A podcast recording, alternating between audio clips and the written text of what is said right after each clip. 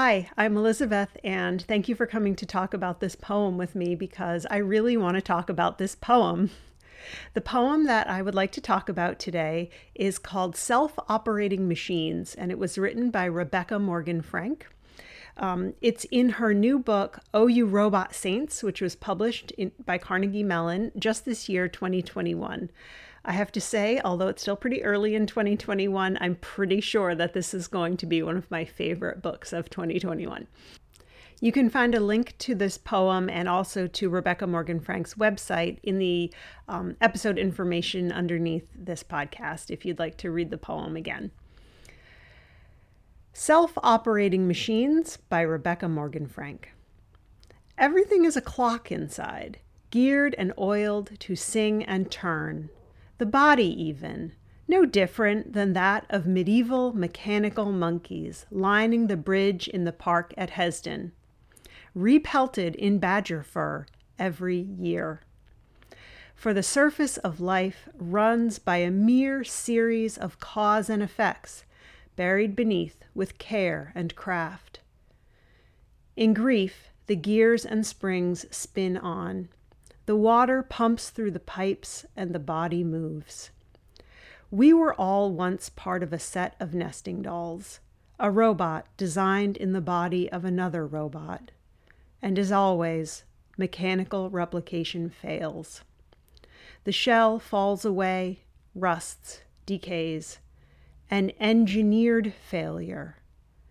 Early automata were considered miracles, but of course had no sense of their makers. They never saw their mother's body graying on display, or felt themselves unmade by absence as if a spring let loose a monkey's howl, so real it sounds like a lament. I was absolutely struck by this poem the first time that I read it. First, it starts with one of my favorite features in a poem when something real, in this case, the mechanical monkeys on the bridge at the castle in Hesdin, is incorporated in a way that seems like this this is such a crazy metaphor. And yet, when I went and looked it up, they really were there. And the castle at Hesdin sounds like it was an unbelievable place full of crazy automatons that were both delightful and also often really terrifying.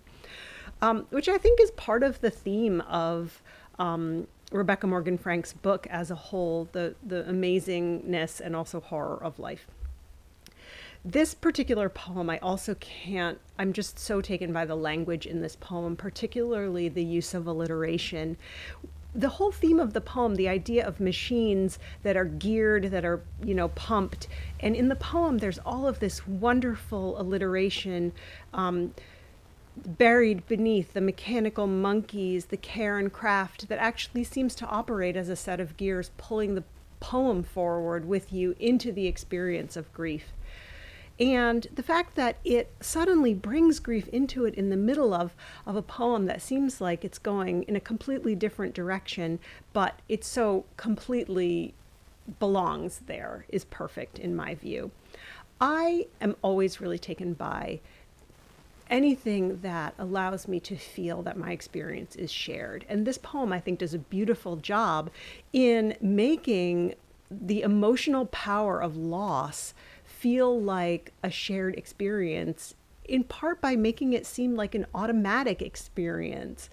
You know, if grief is just gears and springs and water coming through the pipes, in a way, we don't have to feel alone because we're programmed to work that way. And so, what happens to us is part of this long series of human experiences that are infinitely replicated throughout throughout human life. You know, we are automatic in so much of what we do. And death is part of that as the poem reflects. Like all even robots decay. Everything rusts. Everything fades.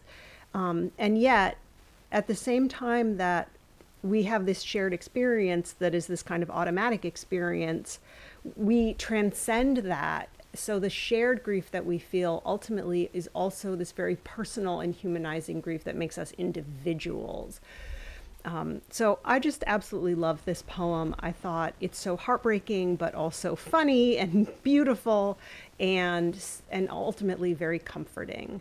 This was Self Operating Machines by Rebecca Morgan Frank from her book Oh, Oh You Robot Saints, which is absolutely a fantastic book. And thank you so much for listening to me talk about this poem.